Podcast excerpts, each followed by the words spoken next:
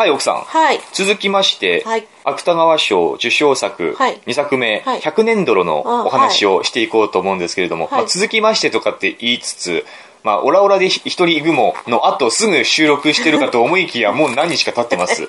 まあ、いろいろ事情があるんですね、我々にも。はい 生活が大変だから。言い訳。生活が。はい。うんどうぞ。まあ、100年泥。はい。これはね、うん今調べたところによると、うん。数万部ぐらいしか売れてないみたいですね。あそうなんですか？せいぜい5万部とかなのかな、一方、オラオラで一人雲は、この前言ったようにうん、50万部。へー。もう超絶ヒットですね。作者には50万部って言ったら単純計算でうん、印税が5000万ぐらい振り込まれてあ、ます。そう。まあ単純計算ですんで、まあ、あるるある程度、ある程度上下しますけれども、あそこは。うへー。うん。一すごいです。方、同じ芥川賞受賞作でも、うん。100年ドルの方は、まあ5万部ぐらい、おそらく。なんで？なんでそんな差が開いちゃう、5万部ってことは、まあ、500万ぐらいってことですねう。ん印税的にはねう。んすごい差ですよ。天と地の差とありますね。はい。まあ、なんでかっていうのはちょっと、これは多分、その読者、どれだけ読者に受けるかっていう、その芥川賞受賞作っていう評価だけではなくって、うん内容がそれだどれだけ一般の人たちに受けるかっていうところもあるので、そうなの？そうですね。毎回毎回芥川賞ありますけれども、年に2回ありますけれども、ヒット作がいきなり出たりう、ん大体でも5万部、6万部ぐらいなぐらいなんですよ。うん、平均すると。でもそ、んなないんだ。火花はもう200万部とか売れてるでしょあーあれは、えうんあとなんだっけ？なんか別な、何か。その時のスクラップビルド、うん。もう確か20万部ぐらい売れてるんですよ。それはうん抱き合わせでなんか一緒に火花じゃない方として売れたんですよね。うんうん、それもあるし、まあ、その時その時によってヒットしたりヒットしなかったり、その世相に合わせてというかうん、読者に合わせてうん。売れ行きっていうのが変わっていくんですよね。うん。で、100年ドロはい。どういう情報を持ってますかあなたは。海外でなんか災害があって、うん。その泥の中からなんかが出てきたとか、なんかそな。んかが出てきたの？あと何も情報ないですか？あないないですね。それだけですか？なんか作者がすごい痩せてるっていうイメージ。痩せてる？うん。なんか写真見た感じちょっと綺麗、綺麗な人ですよね、ちょっとね。すごい痩せてるね。53ガリガリ歳。あそうなんだ。そんな言ってんだ。石井優香さん、石井優香さん53へ歳。インドに住んでる人ですね。インドで日本語教師をやってる人なんですね。まあ、あなたが今言ったように、話の導入としてはですね、インドのチェンナイという町でですね、うん。100年に一度の大洪水が起こる。うんこれは実際にあった事件、事件というか災害、はい。2015年にあったらしいんですよ。知ってます？知らないです。知らないですか、あなたニュースいっぱい見てるけど知らないですか？インドまでわからない。わかんない。なんかわかんない。まあ、僕はニュース見ないからわかんないけれども、結構多分大々的に取り上げられたと思うよ。今世界でどこでも災害ありますよまあそうですね。んだからインドのチェンナイという町で大洪水が起こって、うんうん。まあ、主人公は日本語教師、女性うん自分のこと？なんですよ。まあ自分をモデルにして多分作者の自分、作者をモデルにして、この主人公っていうのは形成されてると思うんですけれども、まあこの主人公の女性が日本語教師で、これがヒンドゥーテクノロジーズっていうね、なんでしょう IT 企業、インドの IT 企業の、その、社員教育の一環としてのなんか日本語教師なんですよ。へえそういう学生相手にしてるわけじゃなくって、企業のうんね企業の日本語教師。うんうんうんこのが人が主人公で、まあ、洪水が起こりました。洪水中は、なんかそのアパートかなんかにもうずっとこ閉じこもりっぱなし、外に出ないから、うんうん水で。うんうん、で、3日経って、ようやく外に出る。うん。するともう地面は泥だらけ。うん。もう一周を走ってしまってる。うん状態ね。で、近くにアダイヤール川っていう川があるんだけれども、それをまたいで橋がかかってる。うん。で、その橋を渡らないと会社へ行けないんですね。うん。だから会社に行こうとして、いつも通りの道、その橋を渡ろうとすると、その橋の付近とか橋の上とかがね、もう群衆でもうごった返してるんですよ。うん。インド人で。うん。その人たちはどこに行くの？その人たちはもう見物人ですよ。いわゆるその洪水の、洪水の後を見るための。普段はアダイヤール川は橋のずっと下を流れてる川なんだけれども、そしてその川沿いとか土手沿いに小店が並んだり人々が生活してたりするんだけども、もう洪水のピーク時は、うん。そんなものすべてこう飲み込んで、ん。もう橋の橋の上まで、うんうん橋すらも飲み込んで洪水うん。が押し寄せてたらしいのね。うんうん。で、今は橋は見えてる。でも、濁流はもう橋のすぐ下まであるわけ。うん、もうその下のいろんな生活してた部分っていうのはもう浸水状態。でそれを見学するためにその橋の上に群衆がワイワイごった返していてでその橋もやっぱり一回洪水通ったわけだから、橋の上も泥だらけ、でその橋の上の泥っていうのはその時も係員の人たちが一生懸命エッチラエッチラ寄せて、その橋の脇、歩道沿いっていうのに、幅1メートル、高さ50センチほどの泥の山っていうのが、点々とこう、ずっと橋500メートルぐらいにわたって、もう点々とこう泥が積み重なってるっていう橋の上なんですね。そういう話なんですか？うん。そこを通ると。100年ぶりの大洪水っていうことはですね、100年、1世紀にわたって、その川に堆積していたゴミとかなんだかわからなくなったたくさん未知の者たちが、そこのそこまでもうかき回さかき回されて、攪拌されて、押し合いへし合い、今地上にこう押し上げられて、日の目を見たと。なるほどね。これ歴史あるもう歴史を抱いた泥なんですよ。うん。何が出てきたの？これが100年泥だと。うん。で？ねまだこれが100年泥だ。あんまり興味わからないわかんないですか？どうしようで、これまあ物語の本当、気象転結の木あのそ、木の部分ですよね。こういう話の始まりなんですね。うん。そういうインドの情景を描きつつ、うんそういう洪水がありましたと。で100年泥だった。うんはいね。そして、こう日本語教師がですね、その100年泥の群衆がごった返す100年泥の橋を、橋付近に差し掛かるとですね、目の前で黄色いサリー姿のうん。40ぐらいの中年女性が、その泥の中へ勢いよく手を突っ込んで、手を突っ込むんですよ。うんうん。何を出すと思いますか？なんだろ何を取り出すと思いますか？その泥うの中。から。えーなんだろう。自転車とか？ああ、ゴミとかね。うん。やっぱゴミとかですか、うん。想像できるのは。なんとですね、腕を泥の中に突っ込んで、5歳くらいの男の子を引っ張り出す。ええうん生きてたで、すると、その泥の中から出てきた男の子に向かって、お前7年間もどこを突き歩いてたんだよと。え？ー親に心配させて、という怒号が飛ぶ。え？ー男の子はたちまち泣き出して、その親に耳を引っ張られて、人混みの中に消えていく。え？どういうこと、ね。うん。ね、うん。いや、本当にこういうストーリーなんですよ。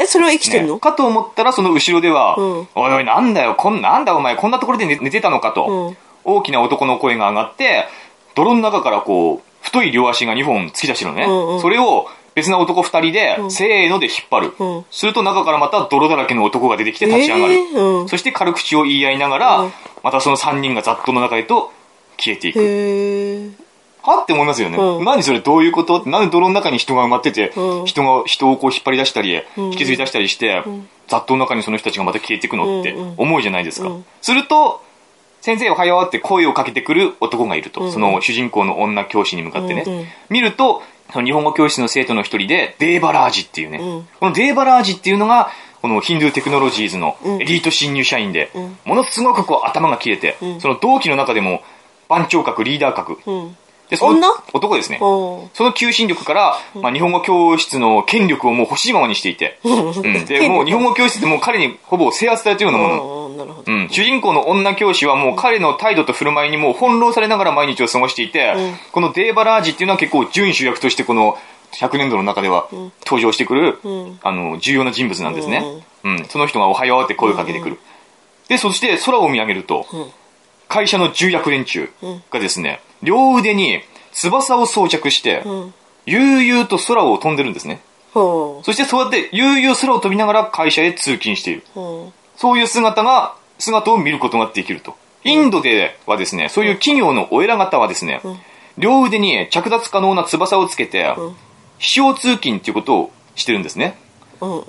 うん物語でしょこういうね、突ー？拍、突拍子もないストーリー展開が、ボーンと出てくるわけですよ。これで、え、何これ？意味わかんないうんうん。で、大体、あの、特に、あなたみたいにあまり本読んだことない人は、この時点で脱落すると思うんですよ。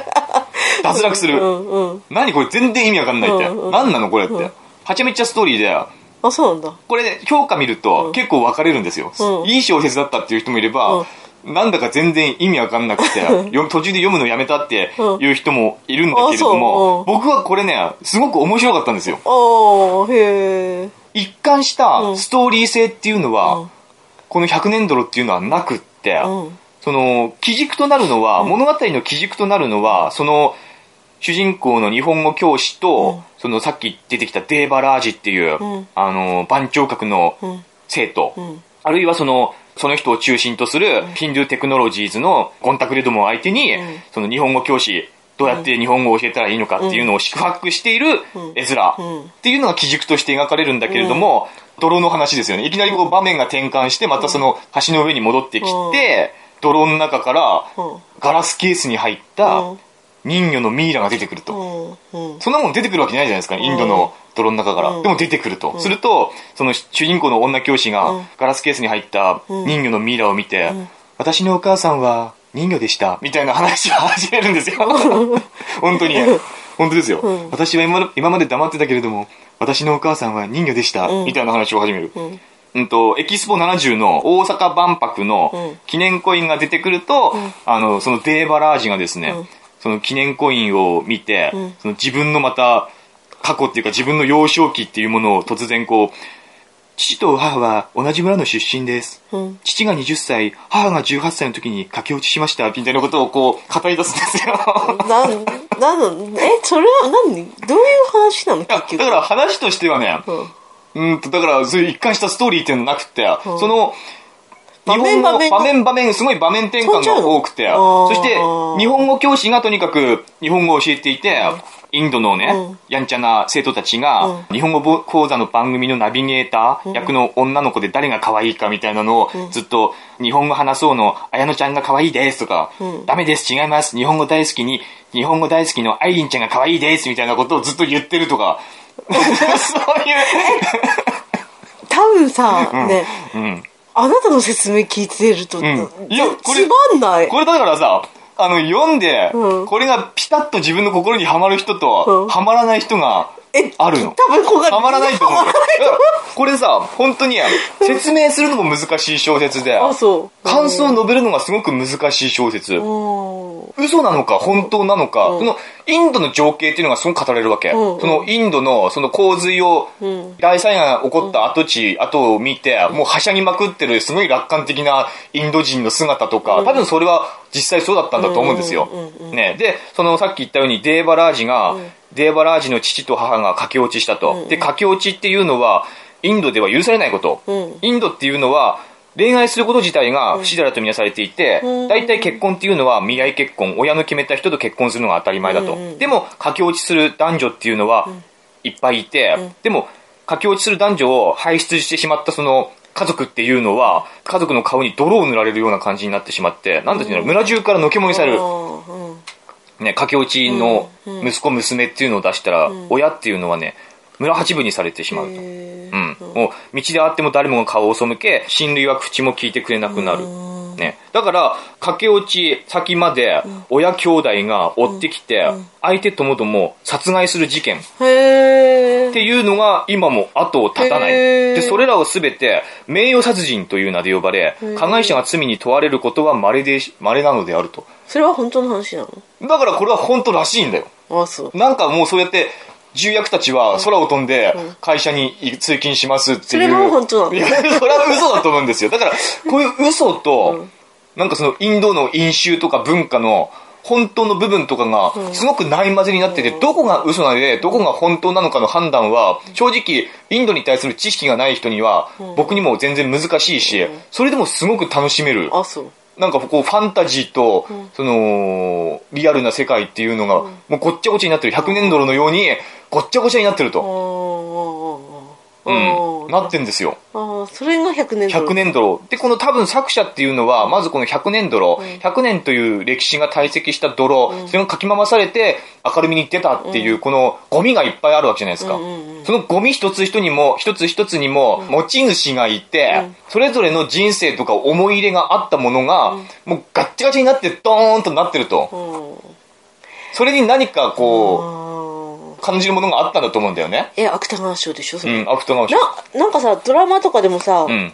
映画とかでもさ、こう、場面場面でい人がいっぱい出てくるとかさ、こう、シチュエーションが変わってこの場面終わったら違う、全然違う場面。んうん、また違う場面とかってあるじゃない？うんうんうん。あるそういう映画もありますよね。そううん。私そういうの大嫌いなの。さ。うん、だと思う。そういうの嫌いな人は嫌いだと思うんだよね。僕は結構好きで、あ、そう。特にこの小説って、その日本語教師が日本語を教えてる部分っていうのが、あの、一つのエッセイ見たくなってて、ううん。ん。桜桃子的エッセイ見たくなってて、うん。面白く読めるんです、すごく。うんあの、コミカルに描かれる。かと思うと、その、私のお母さんは人魚でしたとか、ん。僕の父と母は駆け落ちしてとかっていう話はすごくシリアスに描かれたりしてて、うんそういう物語、そういう文章の緩急っていうのも、うん、すごくついててん、文章の妙義っていうものが味わえるなって僕は思うんですよ。技ですよね。うんあるいは力技なのかもしれないんですけれども、あの飲み込まれてしまう感じ？僕はそうでしたね。うんっていうか、これね、僕って文章を書くのが好きな人じゃないですか。これ文章を書くのを好きな人は、うん読むといろいろ感じるものがあると思うんですよ。うんこういう文章を書きたいな、こういう、すごくセンスがある。うんこの文章の中に。うんうん。読ませる、人に読ませるセンスがあるんですよね。うんだからこれ読んでて、あ、こういう文章を自分も書きたいって僕は思ったし、うん。一般読者受けはしないと思う、これは。あ読書好きには、読み慣れてる人うん読み慣れてる人には、なかなかすごく、芥川賞、これはいい作品だって思うところがあると思うんですけれども。いい作品だから芥川賞なんうん、ですよ、ねそうそうそうそう。オラオラで一人イグモとは全然毛色が違う作品なんですね。うん。経路も全然違うから選ばれたんだろうねだろうね。どっちも落としたくないみたいな感じ。で、うん。だから2でもあの、芥川賞の選評みたいなのを見ると、オラオラで一人イグモっていうのは文句なしに芥川賞だったみたいな。ああそう。でもこの100年ドルっていうのはちょっとやっぱ割れたっぽいような選評が書かれてたんじゃないかな。多分オラオラで一人イグモがなければ文句なしの100年ドルなんだろうけども、オラオラで一人イグモはね、やっぱ、そうだね。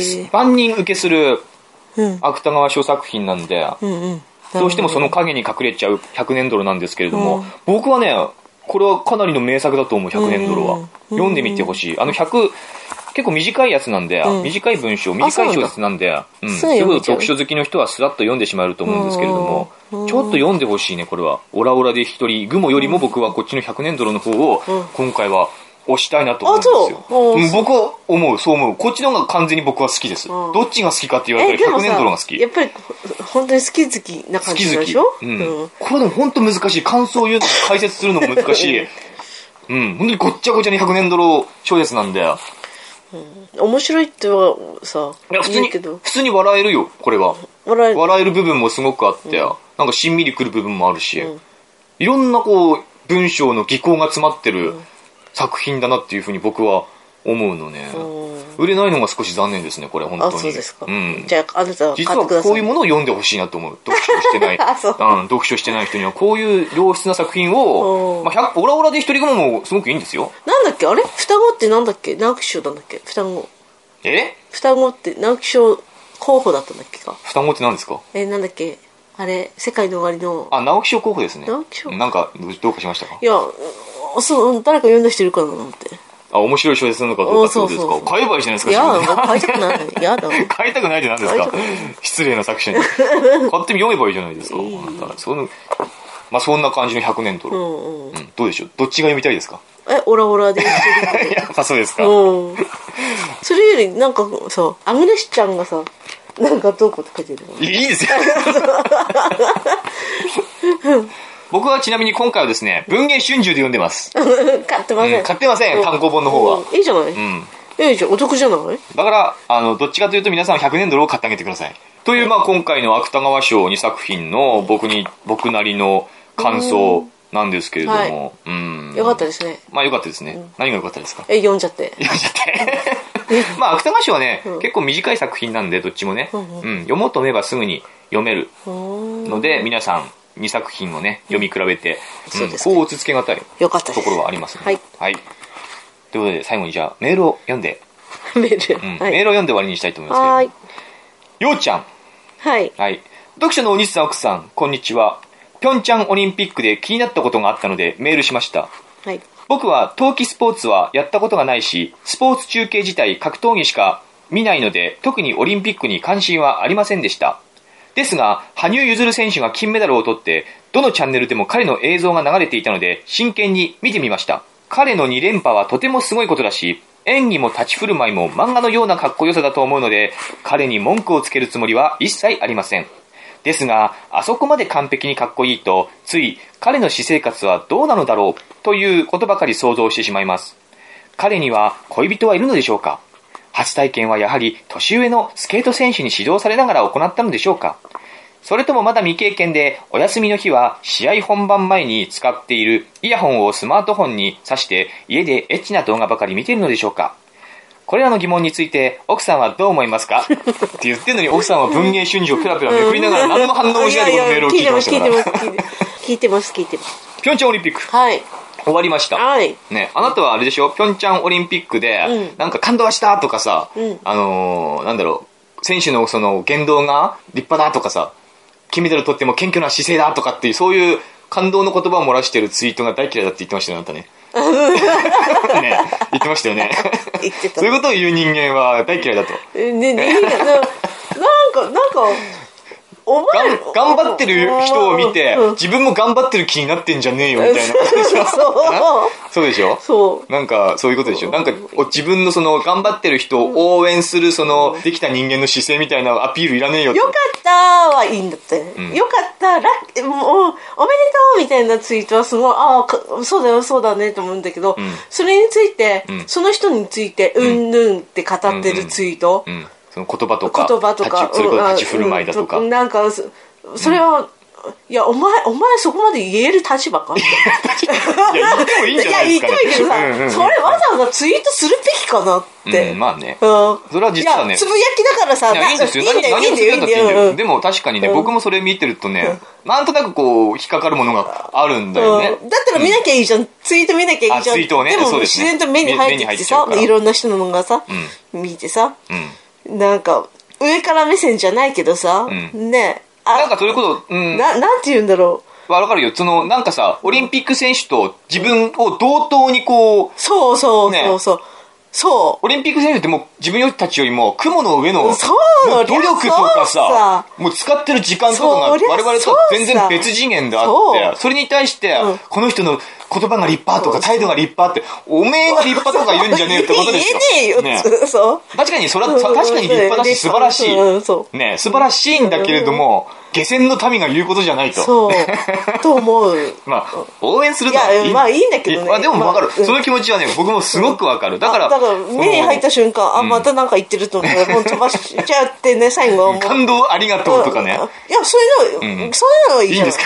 おめでとうとかさ、やったーって、やるなとかさ、なんかそういう、なんていうの、興奮状態のツイートはいいけどさ、あ、だから冷静に。冷静にさ、うん。この人のこういうのはどうこう分析だよね、その選手に対する分析、いやお前はそこまで分析できるような立場じゃねえだろと、そうですね。ね、はい。うん。そういう辛辣な意見になります。から口ダメか、ダメかと思っちゃったの。わかるよわかる、うん。だから一方さ、ようちゃんみたいに、こういう、あの、無粋なことを考える人間がいるわけじゃないですか。えまあいるね。羽生結弦を見て、まあ僕こういう人好き好きですよ、結構。私さ、なあのなあのは羽生結弦君、うん。彼女とか作ってないと思うよ、っていうか、奥さんは、うん。だから、羽生結弦って、もうまず演技とかさ、ああいう、金メダルが期待された場面で、うん。ちゃんと金を取るっていうことがそう、どれだけすごいことかっていそう。うプレッシャーの中ね、うん。期待かけられてその通りやるっていうのはね、すごいことなんですよ。いや、だからそういうこと。そうね、できないじゃん、ね、普通。それをやってみせる羽生結弦っていうのはすごい、マジですごい。すごいよね。それを置いといて、奥さんは羽生結弦ってホモ臭いって言ってますから。い。や、ね。それを置いといていいよ。それが、それがさ、演、演技に、ほら、ほらね、演技点とかに繋がってるのかもしれないけどさ、なんか中継でさ、なんか、裏舞台、あの、着替えてるシーンがさ、ん。たまたま、着替えてる。うん、羽生結弦がさ、衣装をこう脱いでるシーンがあったのさ、で、カメラに気づいて、とっさに胸を隠したの。嘘本当。本当？本当。これ本当。あ、だからホモ臭いって。あ、これやべえんじゃねえかなって一瞬思ったの？あ、じゃあ男って隠さないじゃん、胸を。僕なんかは乳首に毛が生えてるから、それは見られたくないから隠しますよ。いや、ホモでもいいんだよ。何でもいいんだよ。うんそれはいいんだけど、私は彼女いないと思うよ。彼女とか彼氏とか、まだ作ってないんじゃないかなって勝手に思ってやっぱ初体験もない。ないんじゃないかな。何歳 ?23 歳。23あるかな？あってもいいじゃない？まああってもいいですよね。うんでもそういうね、想像するこの、ようちゃんの下品な想像力。下品じゃない これ、それが一般市民なんだよ。だまあから、でも、本当オリンピックについては、その競技者に対する敬意、あるいは賞賛っていうものを置いといて、いろんなことが想像できると思うんですよねうん。小平奈緒可愛いとかでね。かわいいね。かわいいね。可愛いじゃないですか。お嫁さんにしたいじゃないですか、誰もがねねう。んそういうの誰も言わないじゃないですか。まあ言ってる人もいるのかもしれないけれども、それもいいと思うんだよね、言ったってうん。ね、高木美帆ですか？ん。高木美帆とか、あのスピードスケート選手っていうのは本当にね、もうあの、化粧気がなくて可愛い。ね、うん。でもねなんか日本に帰ってきてさインタビューしてるのさニュースに出てたけどさ、ちょっと化粧してるっぽくて誰だか分かんなかった。えこの人えいつもほらもじもじくんみたいな衣装衣装っていうかね。ああいうの着て滑ってるからさ。なんなんて言うんだろうねななんて言うんだろうねあれ、まあ、うん。うん、スポユニユニフォームっていうユニフォームなんななんだろうね、うん、全身タイツみたいなそうそうそうそう。それそのイメージしかなかったからさ、なんかブロー前髪とかちゃんとブローして化粧ししてるさ、そういうインタビューシーン見てさえこれ同じ人？って、うん。うん。一瞬思っちゃった。あとまあカーリングとかね。ああね、なんかお菓子が売り切れだとかって言ってたあそうなんですか？なんだって赤いサイロとかっていうのはなんか、本当にもうすぐにこうそういうのに操作操作されて引っ張られていく。ねそり国民ゃそうだよそれがいいんじゃない？そうですね。真似っこしたくなっちゃそううそういうノリも必要なんだよ、うん。あの女子カーリングって本当に見てて面白いんですよ。あれあれし真面目な顔がそう女子のその表情、ねヤープヤープってやってるその表情とか 真剣な顔とか笑顔とか、そういう女子の姿、すごく見てて面白い。カーリングっていうそういう戦術性とか高いそういうスポーツを抜きにしてその女子を見るのが可愛くて面白いんですよね。うん。で一方やっぱりカーリングの男子っていうのはひどくつまらないんだよねえそう、うん。え？これはカーリング男子をまるでこうけなすわけでも何でもなく、ただ僕の個人的な感想として男がカーリングやってる姿は何一つ面白くないなと思ったんで、ああそう、うん、って言ってる人は誰もいないじゃないですか。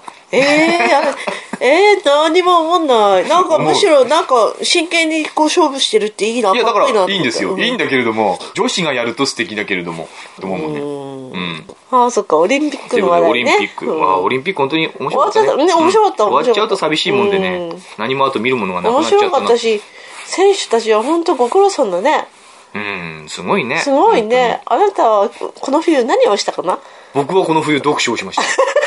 読書と読書目を更新配信しました。頑張ってるね。頑張ってます、うん。オリンピック選手並みに頑張ってます、そうだね。でも僕は誰にもからも金メダルはもらえませんやけどしたしね。やけどしたしね。やけ人助けのためにやけどして。まだ治んないね。うん。重傷を負ってますけれども、ね、すごいひどくなってるね。ひどいです。はい。熟熟になってます、熟熟熟熟だ、でも誰も僕には金メダルはくれません。私があげるよ。うん。くれくだい。どう くれくれくれくれということではい。